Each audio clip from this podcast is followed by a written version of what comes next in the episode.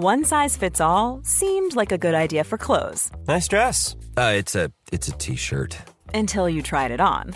Same goes for your healthcare. That's why United Healthcare offers a variety of flexible, budget friendly coverage for medical, vision, dental, and more. So, whether you're between jobs, coming off a parent's plan, or even missed open enrollment, you can find the plan that fits you best. Find out more about United Healthcare coverage at uh1.com. That's uh1.com. Hey there, it's Michelle Norris. I'm host of a podcast called Your Mama's Kitchen. When I travel, I'm usually looking for a way to find a taste of home when I'm not at home. And one of the things I love to do when I am at home is entertain. And Airbnb allows me to do that. When I was in California recently, I rented a house that had a great kitchen. And when we were sitting around the table, we we're all thinking, we're in someone else's house. Someone could be in all of our homes as well. If you have a home, but you're not always at home, you have an Airbnb. Your home might be worth more than you think.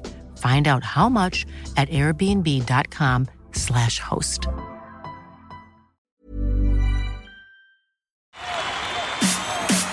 This is TalkSport Daily. Hello, happy Christmas Eve, everyone, and welcome to a special Christmas Eve Best of the Interviews podcast. That's what it's called. There was about nine people locked in a room for about four hours, all getting paid stupid amounts of money to come up with this podcast title, Best of Interviews. Oh, sorry, I apologise. Best of the Interviews. That that the took another three hours before they managed. It could have been Best of Interviews. We don't need the word the, but someone said probably in another meeting after the first one, I think we should put the word the in. They've gone back to the desk. Emails have gone back and forwards. And yep, okay, we all agree the. So this is the best of the interviews. Well, I think best of in- just interviews. Anyway, have a listen to this. Happy Christmas Eve. It's a collection, would you believe, of the best interviews from 2019. I don't know who picked these. There were no judges involved. There's a brief synopsis of what's actually in this podcast. I'll read it to you. So uh, let me remind you, it's called Christmas Eve, Best of the Interviews, and the synopsis is a collection of the best interviews from 2019. Yeah, there was probably another meeting as well for that one. Anyway, sit back. Happy Christmas Eve. I've had to come in on Christmas Eve to record this. Why I couldn't do this last week, I do not know. But anyway, sit back, enjoy, and uh, happy Christmas, everyone, for tomorrow. Delighted to say that England's World Cup winning hero Ben Stokes joins us now live in the studio at Talksport, and his new book is out. It's called On Fire. Ben, good morning. Morning, How ben. are you, Ben? Good morning. I'm very good, thanks. Nice to be home. Um, yes, but it's a bit too cold. So Too cold, of course. Um, now, uh, On Fire, Ben, there had to be a book in this. It's just been an unbelievable year, eh? yeah, it's been um, been fantastic. Um, you know, 2019 will um, always be that year for for English cricket to be able to look back on with um, some some pretty amazing memories, not just as a player, but I think as a fan fan of cricket as well. Yeah. Alan? I've got to say, mate, and I, I hope you don't. I don't think you'll ever get sick of getting back to that World Cup final, right? I, I watched that in Portugal, right, and still to this day, I can't believe if somebody had written a film and written a script about the whole thing, and they ripped it up and thrown it away. They said that's not believable. What was it like to? What just what was it like to play it? Yeah, I mean, you know, you you know, I totally agree with you. If if you were to write that down before it happened, you'd be like, no, there's no chance that's ever going to happen. But to be a to be a part of something like that was honestly incredible. Um, and it is still quite hard to put into words that, but it's amazing what finals do in sport. They always seem to to bring out you know great sporting moments. Mm. Um, and certainly in, in the world of cricket and probably in the world of sport, that that World Cup final will. be What was the one of those. pre- What was the pressure like, Ben? Uh, because they, there was an expectancy, and then you you lost a couple of games. Uh, Was it Australia and was it India? I can't remember. Lost a couple of games going up, and then all of a sudden, I think you had to win the final three to become world champions. So there was an expectancy, but there must have been an incredible pressure. Yeah, I think you know we obviously were world number one going into that tournament. We were favourites, but you know that doesn't mean anything once the tournament starts. Um, you know anybody can beat anybody. Uh, just depends who turns up best on the day. And um, it got to that point where you know we knew that we had to to win you know these group games to to get ourselves through. And rather than hide away from you know the reality of that situation we were faced with, we um, we sat down as a team and, and basically just opened up about how we're all feeling and um, put everything out on the table and, and Mm. you know made everyone aware of this is the situation we find ourselves in, but we need to embrace it and um, understand it, I guess. And I think that got the weight of you know that expectation off everybody's shoulders. It's amazing I had to be New Zealand as well, Ben. I spoke to mum and dad, and they were they were ecstatic. They were, but I, I don't think the neighbours were talking to them for a few weeks over there. Was that awkward? When, have you been, you've been home since, have you? Yeah, I've been home. Um, I went back for a week um, before the test guys came out to New Zealand to spend some time with mum and dad. Um, you know, New Zealand's a, for me. It's not just a cricket tour. It's it's a bit more than that. It's a chance to see family and stuff Yeah. like that. And um, you know, there was a few you know um, jokes flying around with a bit of tongue in cheek and stuff like that about But the uh, overall, it was good. overall it's fantastic. It's a brilliant place. Yeah. Did you feel, Ben, did you, that, that particular tournament? Because I remember there was an incident, I think Jonny Bairstow had a, a come out and they got one or two ex players. I think they got Michael Vaughan and maybe one or two of the press boys. See, at that particular time and after that, did you kind of form a, I don't want to say siege mentality, but did that bring you together even more?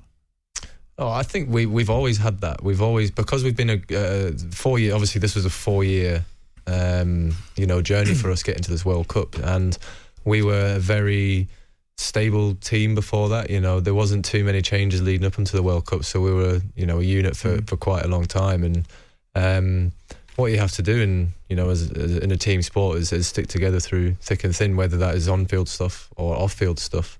Um, and that's sort of the mentality that would be expected of you to come into the team. Um, and it's something that Eoin Morgan has really drilled into us as, you know, we're a unit, we stick together, we play together, and we're the we're the ones that count. We don't focus on anybody else. It was nice as well because it being pressure of an England captain. phew, know, I spoke. I speak to Harmy, and so many people were saying it's too much for Joe, like it has been for great players. Give it to Ben, but Harmy was no, no, no, no, no. You don't give it to Ben. No, no, no, no, no. Just leave him be.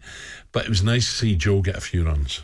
Yeah, I mean, being Test captain is, you know, one of the toughest jobs um, in sport um, and one of the most criticised. And, you know, that depending on how, how people speak about you is how well you, the performances on the pitch from you individually Mm. and, and as a team. And um, it's unfair um, most of the time that when things don't go too well, the captain gets it Gets all. it. You know, it's there's other people out there trying to perform as well who you know add to winning or you know um, don't necessarily perform well enough to win. Yeah. So um, it's been tough. But uh, I actually called Joe to get a double hundred on day one of our first warm up game to Rory Burns. I was Yeah. I think I was Yeah. stood at slip and I went Joe's going to get a double hundred this game, this tour. Yeah. Um, didn't look like it after the first game, but, um, but then he managed to go out there and do it. And honestly, you know, that's that. That was that saying. Um, you know, form's temporary, class uh, is permanent. Oh, no doubt about that. And what about when you hear those commentary clips? Do You still get you still get a little tingle. Think, oh yeah,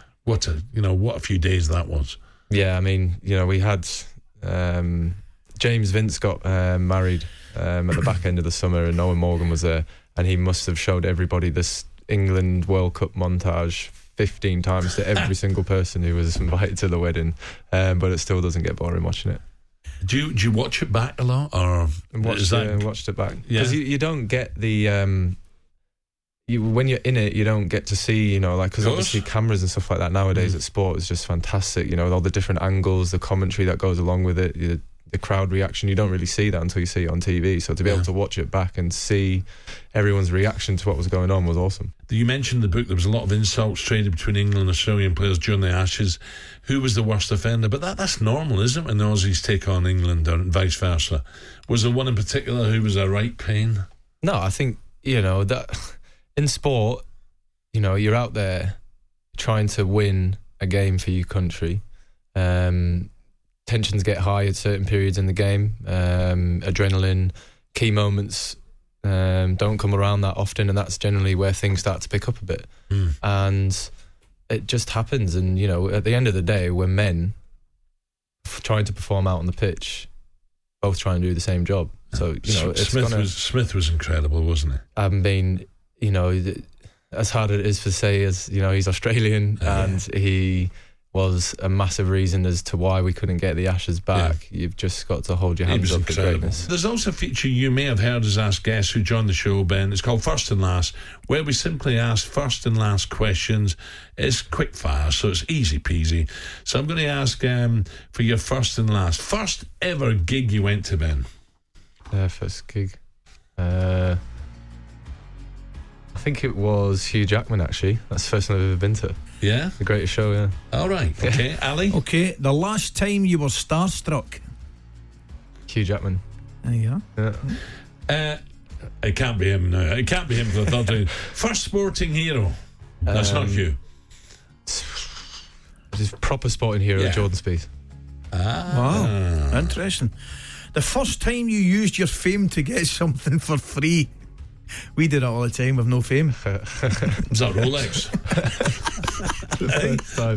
Oh, I was probably to get into a bar when I was 18. Love it. That'll do for us. First, uh, you won't get in trouble because it's a bit of fun. First celebrity crush. Jennifer Aniston. I'm probably not the only one. Oh, There's a queue. There's a queue. Yeah. Have you got any friends? A Have you? queue up to Fleet Street with that one, to be honest with you. First outlandish big money purchase. Uh, my first watch. Uh. Yeah. Okay. First watch. Yeah. Can you First tell us watch. what that is? Uh, no, that's a nice. It just tells the time. Uh, come yeah. on. Is the, one, is Tells- the one you're wearing? No, tells No? the time. Oh, so you've got several watches. A man of many watches. Last meal you cooked? Fajitas for uh, Joe Root and Rory Burns. No way. Yeah. Chicken, beef, Chicken. prawn. Did they know how to open them? The last TV series that you binged on. You a Peaky Blinders man? Yeah, but that I was wasn't just going to say that. I've. I forgotten was just going to say Oh, well, you need to get in quicker now. Yeah. Drugs, No, no, no. gangs. It's about crime, about the um, murder profiling thing. It's on Netflix at the moment. But Netflix is just fantastic, Yeah, there, I isn't it? yeah. And, and it's a, it's heaven sent for boys like yourself. Mindhunter. Yeah. Mindhunter, that's it. Mindhunter, yeah. That's Who the last like, one. who- I want, wait a minute. Who told you that? You never It just guessed came that. to me. It just came to me.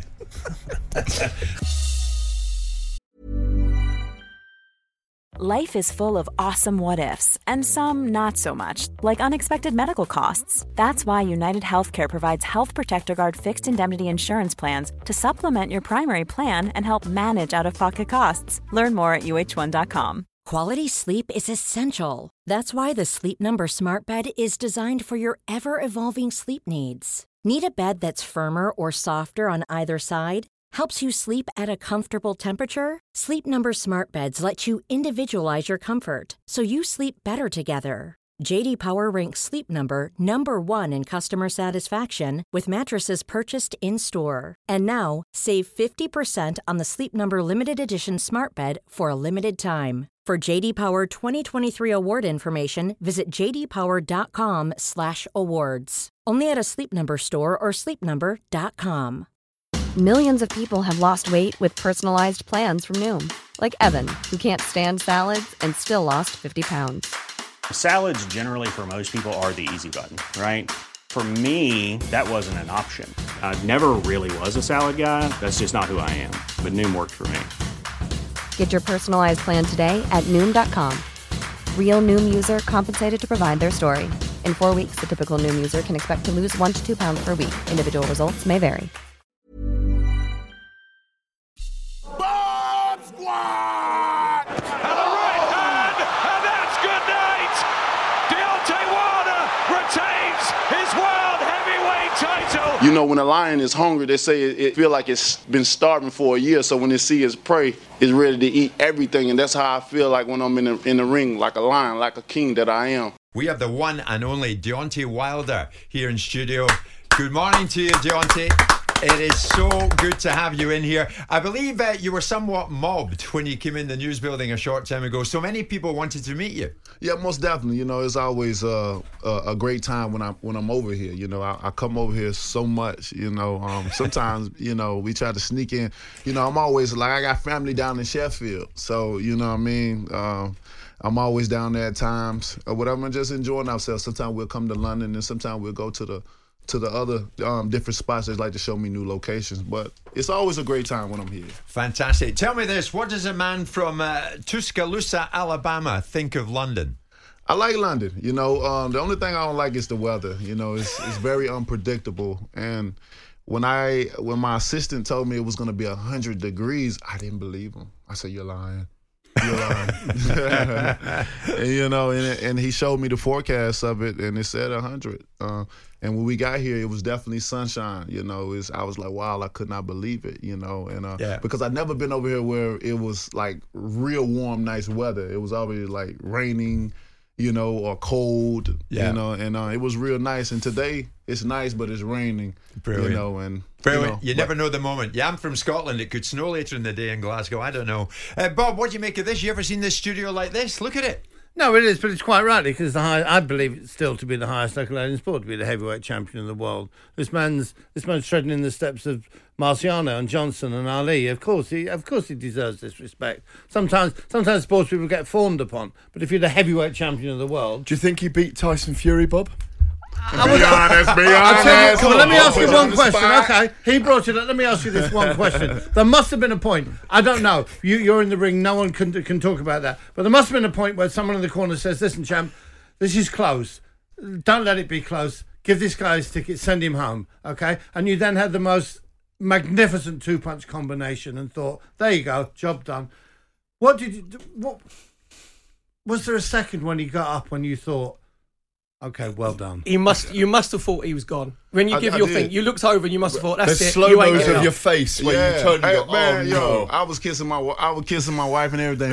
yeah, baby, we did. You know what I'm saying? And when to see him rise up and stuff like that, you know, it was one of those moments like, what in the hell, you know? But um, you know, it's it's exciting. It's and um, it's interesting for the sport. You know, it brings that.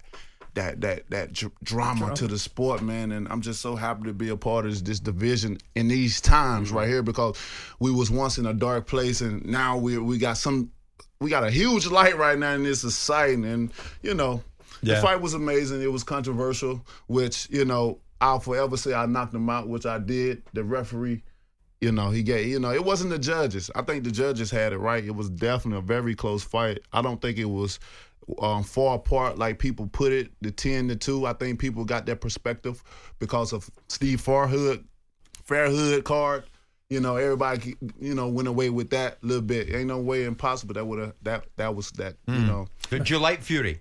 yeah, yeah. Fury, yeah, he's an alright guy. You know, what I mean, he brings he brings a certain type of personality to the to the division, and we need different personalities here. You know, this is what makes it so exciting. You know, and you know, I know we say things, we do things, but it's a part of the sport, and. I can I can always deal with somebody that's that's that's that's gonna bring a great show and gonna put on a great performance for the fans you because that's my goal. I know that the belts is switching up to different you know faces and different hands and stuff like that, and people always ask you you still gonna fight AJ? You still? I'm like you know just because someone loses it doesn't mean it's the end of the road. You know I always say that's how you become a two time, three time, four time champion. You know and the heavyweight division is so small, so you know, it's enough spaces and there's enough room for everybody to get in with everybody. And, you know, before I retire, I want to be able to say I fought the best, all of the best, you know, no matter who they were. You know, if you had a buzz and people wanted to see that fight, before I end my career, before I leave, because I don't, I'm not, I'm not going to be here long. You know, I got a lot of, uh, you know, we didn't, we setting everything up. You know, I got a Yeah. great financial team, and we're gonna get to the point where I'm not even spending my money off of my fight money. I'm living off the interest and allow everything to build up because I talk about generation wealth. You know, when I look at all my children and I sit them and be able to interact with each other, love each other, and build that in, in, in- intellect of, of them with their mindset of, of learning and want to do more. You know, even learning different languages. I sit back sometimes and share a tear because I never had that opportunity that they had. We've got the uh, netball uh, World Cup just around the corner as well, taking place over here up in Liverpool, and which means we have the world's best player in our midst, and thankfully she's English. Uh, she's Geva Mentor. Good to see you, Geva. Thanks for coming Good in. Good afternoon. Thanks for having me in, boys. I think that is is that official now. Didn't it? You were voted the number one player in the world, weren't you? No pressure. It's quite an honour, really. Yeah, I got voted in 2014 and then 2017 as well. And to think that I play a team sport, to be given a nod like that is a pretty cool acknowledgement. But at the end of the day, I can't do it by myself out there, so it's, it's a hard one to uh, to swallow. Your route into the, the, the sport was an interesting one because you, you were doing other sports as well. You were doing kind of trampolining and different things like that. Um, and I, I heard a little story of you going off with your mum to try it because you're very tall, about sort of 11 years old, to try out for basketball. And not getting a great deal of encouragement, and uh, that was a bit of a weird story. It was odd, wasn't it? You'd think they'd be kind of they'd see how tall you were at a young age and, and be kind of very keen for you to get involved. Yeah, and um, I think as getting into a bit of coaching nowadays, I see if someone looks tall and athletic, I'm like, come on, let's see what you can do. And yeah, it was actually mum and I. We walked into a sports hall and they had a basketball session going on at the time, and we sort of waited to the side because we didn't want to interrupt and waited for our time to go up and speak and showed interest about getting into the sport because I played for the local boys team, but I didn't have a team outside of school, and Hmm. they really showed no interest, and we ended up um, turning around and walking back out, and that was the end of my basketball days. You could have been in the WNBA. Oh my gosh, you? could You it could over in the. States? I know. But it's worked out pretty well. It's not done too badly, I mean, yeah. you must be delighted about the rise of netball. I mean, it, you know, it's, it was always a sport that was played by a lot of girls, but it was a sport considered a school sort of sport. But I think with the rise of Sky, the success of the England team, it, it really has become quite a special sport now. to see it evolve as well is brilliant from sort of school netball to now the the tenacious um, athletes that we have out there the physicality of it all. They say it's a non-contact sport but when you've got two strong female athletes running for the same ball there's going to be collisions all over the place and netball's in a really good place at the moment. What we managed to do last year with our history breaking moment and winning gold medal on the Commonwealth Games on Australian soil has kind of set it up for this perfect World Cup on our home soil. The Aussies obviously coming over here for a bit of redemption but we've got the Kiwis to watch out for the Jamaicans South Africans are hot on our heels so it just makes for a really exciting World Cup campaign Now, we, as Andy pointed out, Mm. there is a, a slight Australian uh, twang in the voice, even though you're, you're born in Bournemouth, um, because you've been playing out there for 11 years now, yeah? Everything Yes. out there? So um, netball turned sort of professional out in Australia, and I often the league that I play on out is pretty much like what the NBA is to basketball in the states. It's Hmm.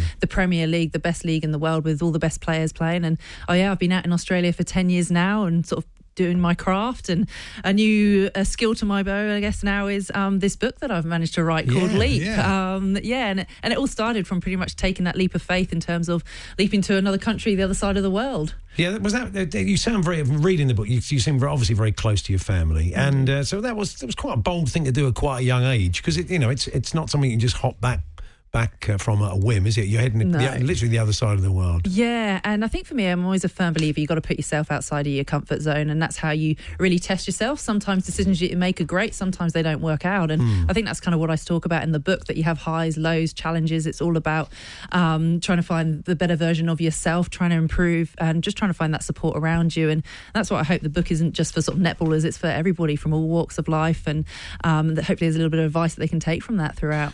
There was a period, wasn't there, when the, the kind of rules were changed around uh, the ability to play for uh, the England team. A bit like in rugby, they decided if you played overseas, you couldn't play for the national side, and so you're out of the picture for a while. Yeah, and that's probably one of the low points that I talk about in the book. I mean, netball was all I'd known for almost sort of two decades. I, I got into the sport at a young age of sort of 14 and then uh, 16 when I was in the, the senior squad. And yeah, there became a moment in time where they changed the rules where we weren't actually allowed to play out in Australia. And I was like, well, hang on a minute, this is sort of where I'm basing myself. And from that, the rules were that I wasn't allowed to play for England. And I ended up sitting on sidelines for 18 months. And common sense managed to prevail. And, um, and look where we are now. We've got sort of six of the England girls are actually based out in Australia, improving their craft, and and it's taken netball to the next the next level, and we're now competing with the top nations. So you were saying winning gold uh, in the Commonwealth Games was was fantastic and dramatic the way you did it. So against the Aussies in Australia.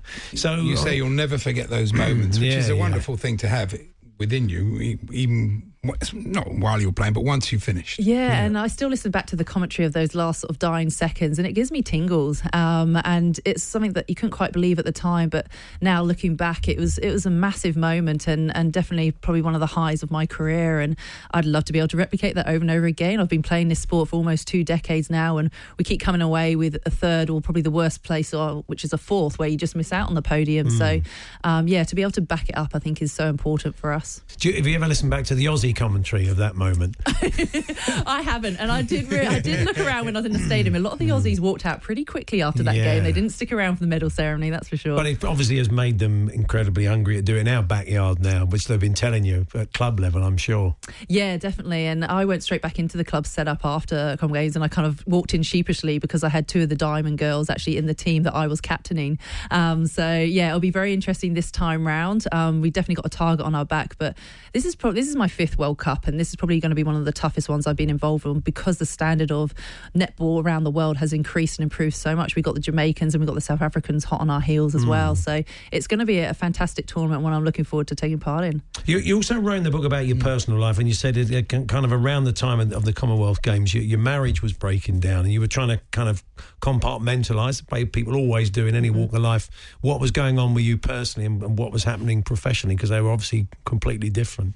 It's amazing how you can be on such a high but also have such lows at the same time. And I think that's what made made winning and, and being in that environment so special, but also made me focus on what I need to do because I knew things were breaking down around me. And um, I definitely talk about it in the book, and, and that's definitely one of the challenges. And still today, some of the things you go through, see, people see you as this strong, confident character, but inside you could be breaking and, and upset, and just trying to find those ways out and knowing that it's okay. We don't go through life um, with everything being tickety boo, um, that there are those struggles out there, and to accept it, to talk about it, and know that it makes you a stronger person at the end of the day. Tickety, tickety boo was very Australian. Was it? Damn it. That's it, yeah. It's sweet. Many mean, more years, and we won't recognise you. There'd be no oh, Bournemouth Oh, left, dear. didn't you? Yeah. I'm done I'm to ask Bournemouth you lass. Oh, yes. Uh, brilliant. His record stands at 29 wins, 20 by knockout. One contentious draw. You won that one as well. He went to Germany, took Klitschko's belts. He went to America, was robbed of the WBC heavyweight title. John Allen, Brazil Sports Breakfast, the People's Champion. The Gypsy King, good morning. Unbeaten heavyweight champion Tyson Fury. Tyson, good morning. Good morning, mate. Good morning, and after an intro like that, Oh, Hey, how what you about deserve that. you missed one thing. I went to Saudi Arabia and beat Braun Strowman in the WWE as well. Ah, that doesn't count. That doesn't count. Oh, No, no, come no, on. no. Of course That it doesn't count. Oh, He's not giving on. you. He's not giving. Why are you not giving him it? Oh, come on. Nobody hits anyone in that. they don't. I'd like him to go and have a little tryout. I'll take him on. I'll and, take and him feel on. and feel how painful it is to get slammed above someone nearly seven foot's head onto a hard canvas. Tyson, if you can arrange that, that, that would be perfect. I'll get him down to the training centre in Orlando, and we'll see how uh, uncontacted it is. I I wasn't going to bring it up, but what made you do that? Uh, listen, it was fantastic entertainment, but Yeah. what made you do it? Well, I've been a lifelong WWE fan you? all my life. Really? Watched it all the time. Been a big fan of all the big big wrestlers, and now my son is.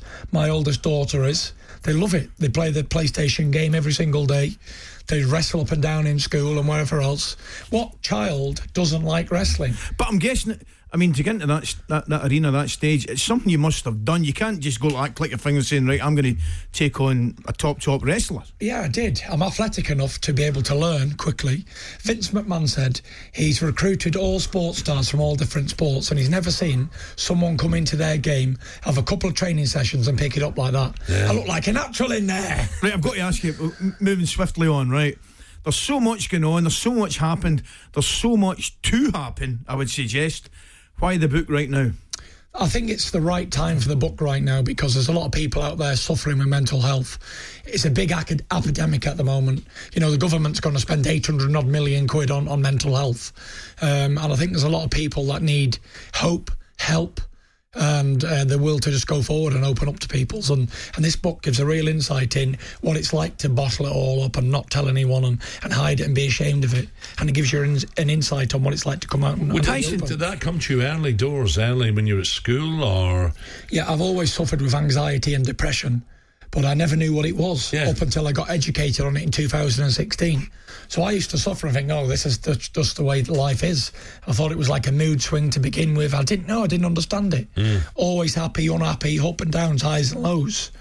And it wasn't until I had a mental breakdown in 2017 that I really got to grips and started getting educated on the matter and learning all about it. when you say a mental breakdown, you were just confused? You think, what's wrong with me? What? Why? Why am I like this? Or uh, when did you realise I'm having a breakdown?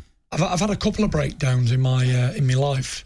Um, the biggest ones that stand out. One was in 2012. That was the first time out of all the depression I've had in my life where I started thinking about suicide. And start thinking about uh, smashing cars into trees and jumping in front of trains and off bridges and stuff. And I didn't know why I was feeling like this because I was undefeated. I was British and Commonwealth champion at that time. Had a, a good career going, and I just felt most of the time like I didn't want to live anymore and I didn't want to be on this planet. Were, were Um, you scared to tell someone, talk about it, or I was afraid to come out with it because, you know, I come from a long line of fighting men and I'm supposed to be a big, tough boxer. Yeah. Nothing can phase me. And all of a sudden I've got all these problems and I feel as vulnerable as a, as a child. Do you know? Um, you know who suffers big, uh, Tyson? I didn't realise the cricketers. They have big problems with this. And if you look at sports suicide rates, cricket is terrible because they're away from home for so long. They're under pressure. You know, it's you against the bowler, stuff like that. Um, a few of the cricketers have told me it's horrendous. Tyson, horrendous. I was going to say to you, could, could I suggest, could this actually be your greatest achievement? Could this be greater than boxing, what you're doing here? Making awareness of this? Because make no mistake about it, you, you, you'll know better than me. 10, 15, 20, 30 years ago, nobody spoke about it. Exactly. You know, I think one of the first high profile sportsmen was Frank Bruno. Yeah. And, and he was the first one who started coming out of it, and he, he was his problems were publicly documented, um, and that's why I became an ambassador for the Frank Bruno Foundation because Frank was one of the first big stars in this country to open up about it. Um, yeah, so I'm just following on from that really, and I think this is a bigger than boxing, much bigger Yeah. than boxing, and this is the reason I came back and made the second career, second journey, not for any other reason other than to to document and to let people know how you can come back from suicide to back to the top. And this is chapter eight in the book, isn't it? Chapter eight, I believe. Uh, the dark sees you discuss your mental health. Yeah. So even just for that, it's worth getting a hold Absolutely. of the book. You know, it, I don't hold back any any punches in this book. And when I started writing this book three years ago, I was very mentally unwell. I was drinking heavily. I didn't want to live on a daily basis, and I was 28 stone in weight. And that's from the beginning of the book to the end of the book. All the stuff's going on. I'm, I've headlined twice in Las Vegas. I've been headlined in Saudi Arabia. I've got a, a single coming out Robbie Williams, an ITV documentary, an autobiography. Yeah.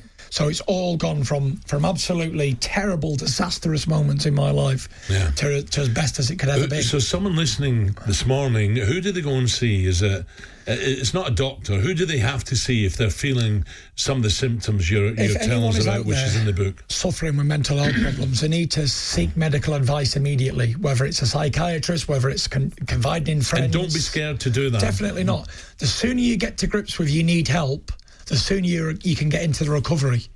If I would have went 10 years ago, I may not have had the breakdown, I may not have been through all this trauma, I may not have almost killed myself. Um, so as soon as you go to see the doctors and get well again, seek medical Yeah. advice, the sooner you can get But, back but this to is being normal. incredible because you you were talking earlier about jumping in front of a truck. For me, that walk when you're when the when the noise comes out, the music comes out, and you walk to that ring, that must be that, for me. That's terrifying. But you you you know you revel in it now. Is that what you feel at home? Well, there's there's two characters to Tyson Fury. There's Tyson Fury, the man, and then there's the Gypsy King, the entertainer. And it's totally two different people.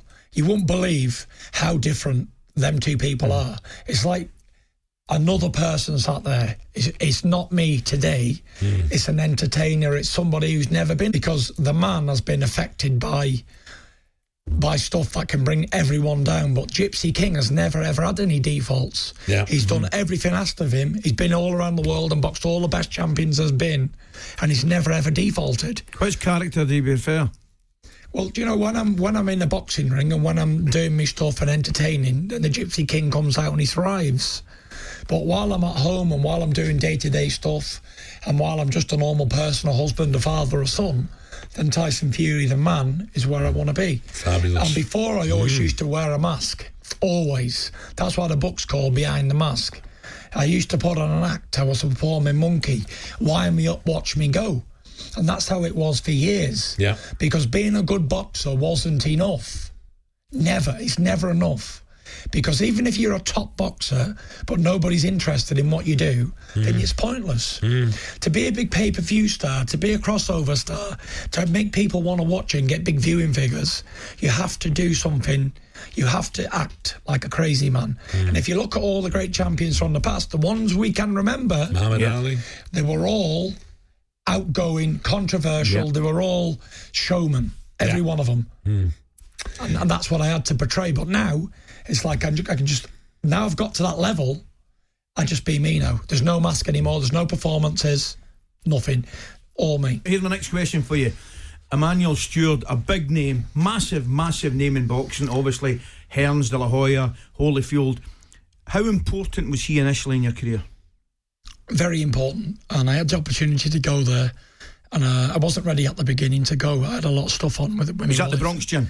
Yes. And no, in the Kronk gym, yeah. Kronk, I beg your pardon. And then I ended up going. I thought, if I don't go over to America, I'm going to regret it forever. Maybe this opportunity will never come again, and I won't get to train with the world's best trainer. So I just landed over there. Didn't even know I was coming. Landed up to the gym. Intimidated or not?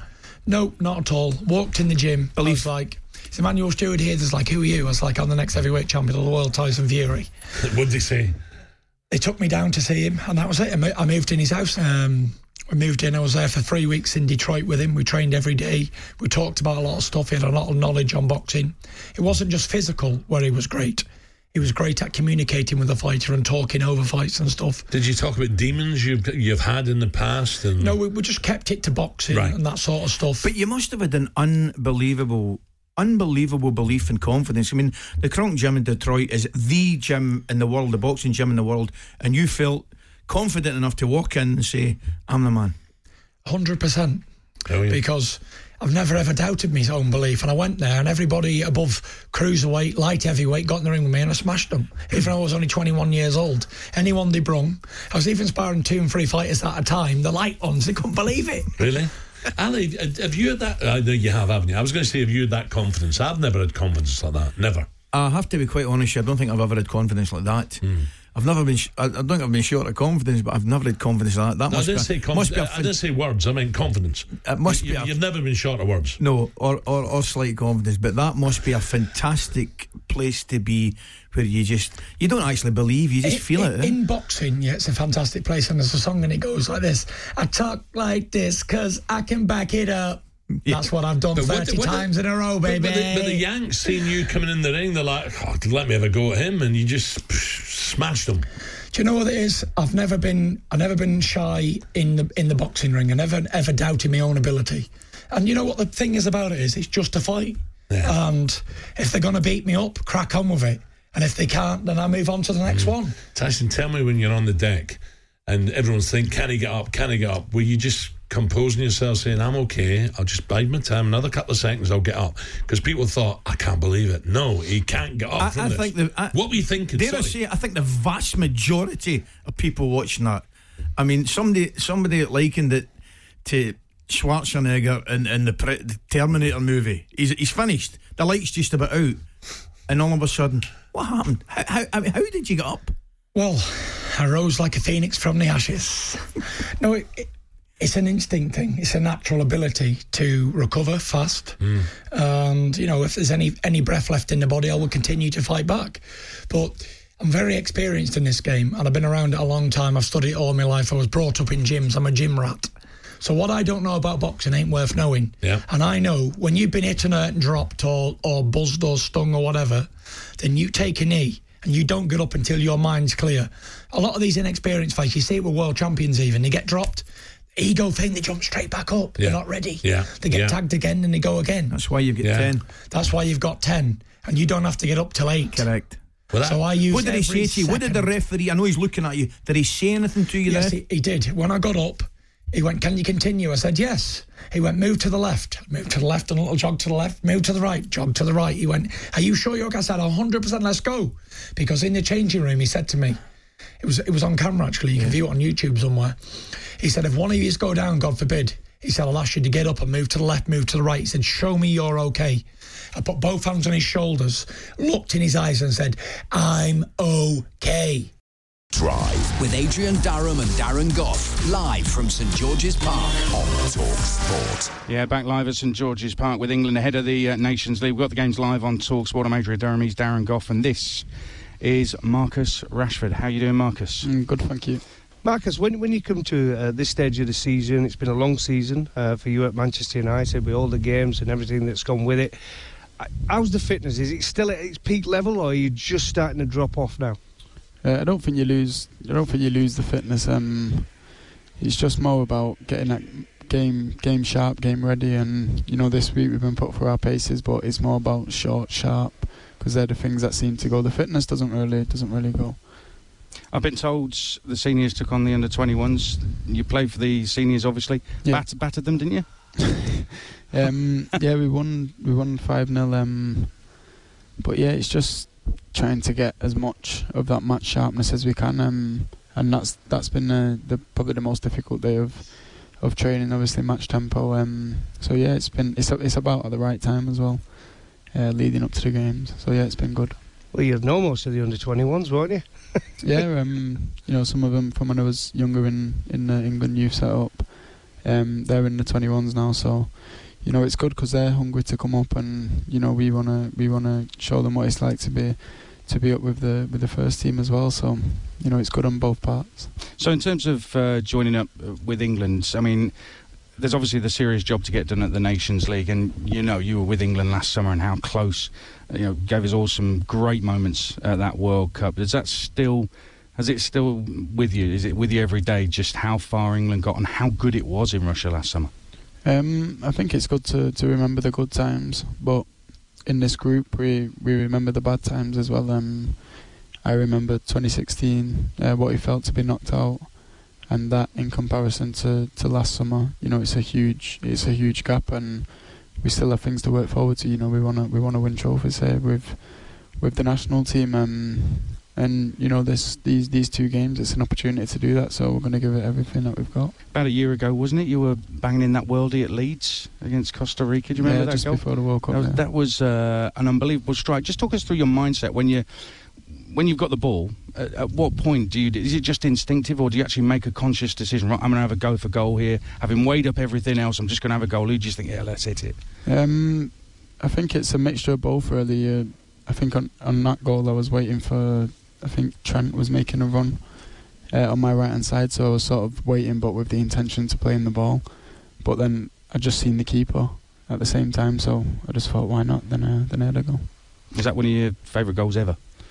Um, I think for me, it's the importance of the goal and the timing. Um, them two, them two can make up moments that people will never ever forget. Um, so I'd even say that my the goal against uh, Australia on my debut, for me, felt you know it was an amazing day, and the game had literally just started, like three or four minutes into the game, and you know we was one 0 up. So I think that goal holds more more value to me. I want to ask you about um, Raheem Sterling, who you work with with England, and is he somebody now, given what's happened to him on the pitch, you know, back-to-back title wins, and off the pitch, you know, the way he's been a leader, is he somebody now that you look up to? Um, I think I've always I've always looked up to that type of person anyway. Um, regardless if he if he won last year or, or this year, because when you're talking about looking up to an individual, it's about more than football. It's about how he is as a person, how he is to speak to, what type of advice he gives you, and for me, he's been he's been brilliant. You know, when I've been coming to England, especially when I was younger, he'd always give me information, and you know, in the games, he'd always help. He'd always help you out. So, um, for me, nothing's changed. For everybody else on the outside that doesn't see that side to him, they probably like change the mindset on him. But for the people that know him, just the the same guy. And it's the uh, team togetherness, I think, in, in, in sport in general in this day and age, whether it be cricket, whether it be rugby and football, that I think has been has really moved on. And because you, you, think back to football back in the day, 10, 12 years ago, it was about club rivalry. Yeah. But now it seems as though you all get on and you've got a good group together. I think it's you know, don't get me wrong, if you play against um, like a rival team and these are playing, it feels the, exact same as it should be. You know, it's a it's a it's a team, it's a game full of rivalry and um, that transition you can say from there to to being in the same team uh, in the past might have been a bit more difficult, but you know we understand it. We understand each other and what we have to do to make this team because this is our, whilst we're here, this is our priority. We want to make this team successful and I think that's that's probably been one of the main things I'd say that's changed. This is when when Mike Tindall came into the studio, don't you know? Uh, so we've got ten questions for you, right? Now, of course, when Pass. we knew you were coming in, we are all fascinated with, you know, the royal family, right? Pass. So they're connected to that. So the, this is the deal. that if we ask you one you've never been asked, you have to answer it. If we ask one you've been asked, you can answer it or you can refuse to answer it. All right? Yeah. So question number You've one. Given me a refusal. No, we, You've got to answer. Yeah, but you rugby lads don't refuse. You've Remember got that, to- yeah, Jay? yeah, yeah, right? yeah. Da da da. Da, da. Right. Question number one. It's about the Queen. Is she on WhatsApp? Pass. Been asked that before. No, you haven't. No, you- no, you haven't. Yes, I have. Of course I have. Who's asked you that? Okay, I've changed the rules. everyone has right, it. I've, I've changed the rules. You've got to answer everything. no. She's not on Hold on, WhatsApp. We can, no, no, no. We can tailor the question. All right. Show us the last WhatsApp. As far as I Is- is believe, there- she is not on is there WhatsApp. is there a group? Is there a royal family group WhatsApp? Yes. Well, cousins. All right. But it doesn't say like the Queen said, watch No. it, Tinders. No. Charles LOL. It doesn't say that. No. There's no Oh, gifts. Okay. Question number two. Is this is this as eyebrows again? Gets better. Did you go to either Harry or Will Stagg? Uh, no. Why not? NFI'd. You weren't invited. No, ha- no, I wasn't. All right, okay. Jay and I were. We turned it down. We yeah, had yeah, sports we were bar. working. We did, we did the midnight train that night. No? You think you weren't invited? Okay. Does that surprise you? No. Were you gutted? Yes. okay. Would Would you have brought Brownie out? Well, I, night? I'd look at it as. If, Da, da, if- if- I, would, I, would, look at it as, if- as if you look at my past, would they have invited me? No. Oh, that's question eight. Oh, Yeah, right, okay, right. Now, question number three fascinated all of us. What's Christmas Day like at Sandringham? I can say pass to this because I've answered it before. No, no, I've changed the rules. You have to. Yeah, no, judge it. Um, What's it like? Lovely. Is it? Is it? bit- Is it mental? Um, yeah, look, uh, Christmas Eve is their bigger day um, because they open all the presents on Christmas Eve and uh, have a big dinner.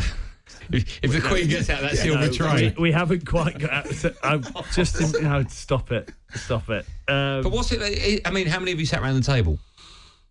Twenty six. Right, and everyone's there. All the all the the big hitters are there. Okay, how? what, does that, what does that even mean? Hold on, you just called them the big, the big hitters. The How big big heads. The big heads. The big heads, right? How close are you to the Queen? Are you in sort of chucking a Brussels sprout distance? Pass. Are you close to her? I mean, you've got. I suppose you've got to be. How big is this room? I 20 mean, how- 26 of you. You can launch Yeah. a Brussels sprout. As, I mean, Well, hold on, you're, then- you're you're not more than twelve people away, are you? No. Okay. Well, if you think about it, think of a table of twenty six. Yeah. And then if you're in the middle, you can hit. You Well, can hit everyone around that away, table with you? a Brussels sprout. Yeah. Is she at the head of the table? Can I say what you just said? uh, pass. All right, okay. Oh, you, this is really awkward. do you ever sit next to her? Have you ever sat next to her on Christmas? yes. Oh, that must be so difficult. Is it Why would difficult? be- I mean, not difficult, is it, Mike? I you're a, To I mean, look, look how well you've handled this. Like, I mean, this, You this is- Right up to question three. Yeah. Is it when you're sat next to her? Are you sitting next to her thinking, "That's the Queen next to me"? Yes. Do you pull out 50p and just have a look at the. I just. What? Just check. goodness. like it's portrait. Do you say, "Can you just Hang do a on. favour? Look I that don't way." believe it. I Turn don't believe side, it. turn side on, hold on. I don't believe it. Do you Hang take on. a, a tenner out and go, "Can and have a signed photo"? You can't do that. What do you mean? She not sign it. Can't sign a note. Can Oh no, okay, it's against the law here. Like, that. Yeah, he's going to law. You can't do that, can you? I don't. Although I'm whenever I see a magic sure show, the legality and of when that. they see, I see a magic show and they go, "Can you put your name on it?" Hmm. I'm thinking, What would that be worth? A, a ten pound note si- signed by the Queen on her face. Get us That- I mean, one. that- Get that one, on eBay. Where's I- that going I on eBay? I don't think she's allowed to sign anything. Is she? "Yeah, she does sign stuff. I've seen her sign stuff." No, but not. But it, it, you no, can't. genuinely, gen- she but you can't stuff. deface. No, you can't. I think we're moving on from the. Yeah, we, I don't know Yeah, where. yeah. That's, When did you last sit next to her? What Christmas? Hmm. Two, three months ago. Two months ago. What Christmas? No.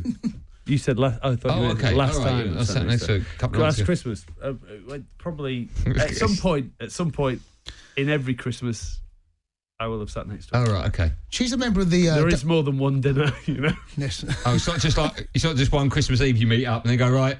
I can't afford the pub this week. But she, she's a member of the uh, of the WI, I believe, down in near Sandringham, because a, f- a friend of mine hosted a lunch with the Queen, and apparently she's a very humorous woman. Okay, Mike. Uh, Well, that- hold on, apparently- hold on. apparently- I- I no, Jay, know why. You Jay, that leads me on to my next Yes, question. yes. Which royal is the king of Bantershire? Um, the king of Bantershire. Yeah. Which one do you go off sat next to him? That's going to be great fun. Can't wait. Oh, Charlie's a bundle of laughs. Prince Charles is a bundle of laughs. Yeah. Especially- I love the way every word comes out. It's like when I play the yes and no game with my kids. you okay? I am fine, thank you for asking, Daddy. Good day at school. It was lovely, yeah. Oh, Prince Charles is fun. Right. I think he. That's so bad. No, generally he's a joker. He is Right, a joker. okay. He loves a joke. Who else? Who else is good fun? You go, oh, good. I've got a seat next to him. That's going to be good. Um, obviously, oh, the young, oh, the younger generation, the cousins are, are fun. All right. Sit And his next to arms across. Harry, don't they? Harry, Harry. What's Harry like? Is he, Harry he looks like he's got when good fun. Has, Has he got a good band, Has Harry Harry? done the top shelf? Why shelf? have I of started sweating? I feel like I'm getting grilled. Has he done the top shelf of pints of whites? Uh, probably in the past. I can't, with a- but I can't verify that in any way, shape, or No. form, and that's not legally binding. Can you imagine if they're listening? They're going, like, Yes. I don't Okay. listen. Talk sport. I mean, I, I, I, mean, I know that. Well, maybe maybe uh, Prince William does because obviously he's a big Aston Villa fan and he literally Hold on. loves it. That gets to question eight. Oh, okay. Uh, question number five. What happened the first time you met the Queen? Where was it? Can you remember? I know exactly what I do, but I can't tell that story. Oh, can you not? No, I'll tell you it off sta- off off air, but I can't tell. Oh, that's even better. I don't, I don't care that you can't tell it on air, but you can tell us off air. Yeah. Okay, brilliant. There's a few We'll, people we'll, that we'll tweet. Don't worry, gang. We'll tweet about it.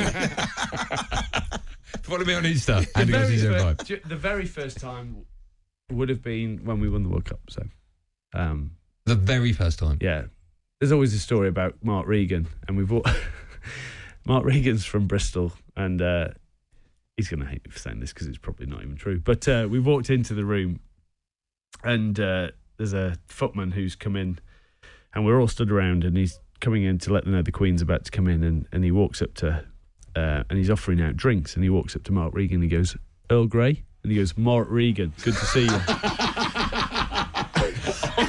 Sorry, Ronnie.